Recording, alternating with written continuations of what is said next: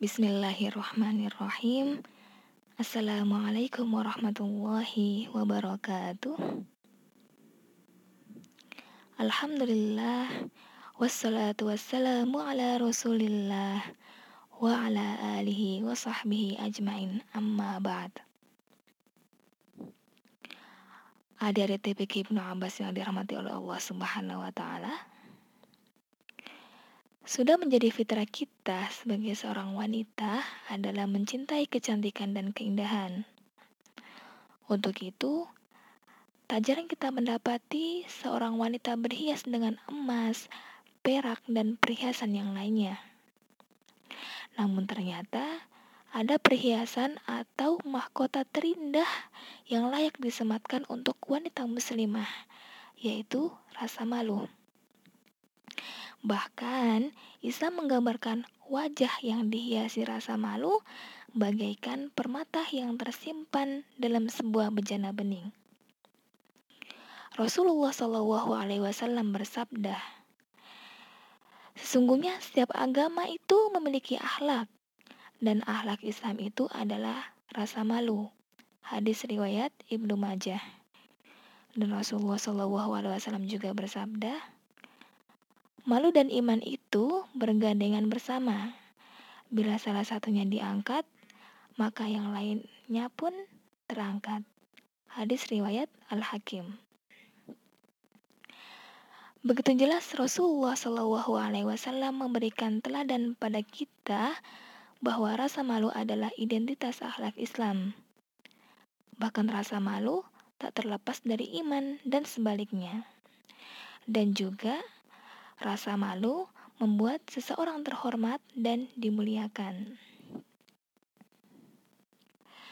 Ada sebuah kisah yang menceritakan tentang sifat malu putri Nabi Muhammad SAW. Beliau adalah Fatimah Az-Zahra, putri tercinta Rasulullah Shallallahu Alaihi Wasallam yang sangat pemalu.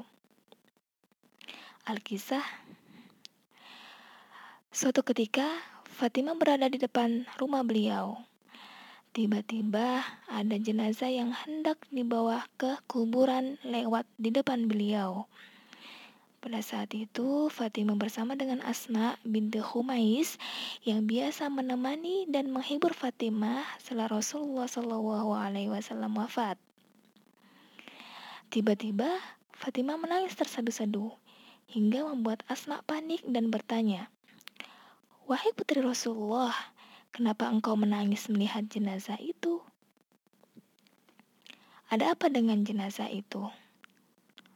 Fatimah menjawab, setiap orang yang mati akan dibungkus dengan kain kafan yang rapat, lalu akan dibawa ke lokasi pemakaman dengan dipanggul oleh orang-orang yang membawanya. Asma menjawab, tentu wahai putri Rasulullah. Lalu Fatimah melanjutkan, Itulah yang menjadikan aku menangis. Sungguh, aku sangat malu diangkat di atas punggung orang-orang yang membawaku ke kubur. Sementara orang yang menggiring jenazahku akan melihatku. Sungguh aku sangat malu karena saat itu mereka akan melihat lekuk tubuhku. Mendengar ungkapan Fatimah ini, Asma berkata, Wahai putri Rasulullah, di saat aku ke negeri Habasyah, aku melihat jenazah yang dibawa ke kubur. Jenazah itu diletakkan di sebuah tempat yang disebut keranda. Aku pikir itu bisa menutupi pandangan orang dari melihat lekuk tubuh jenazah yang dibawa.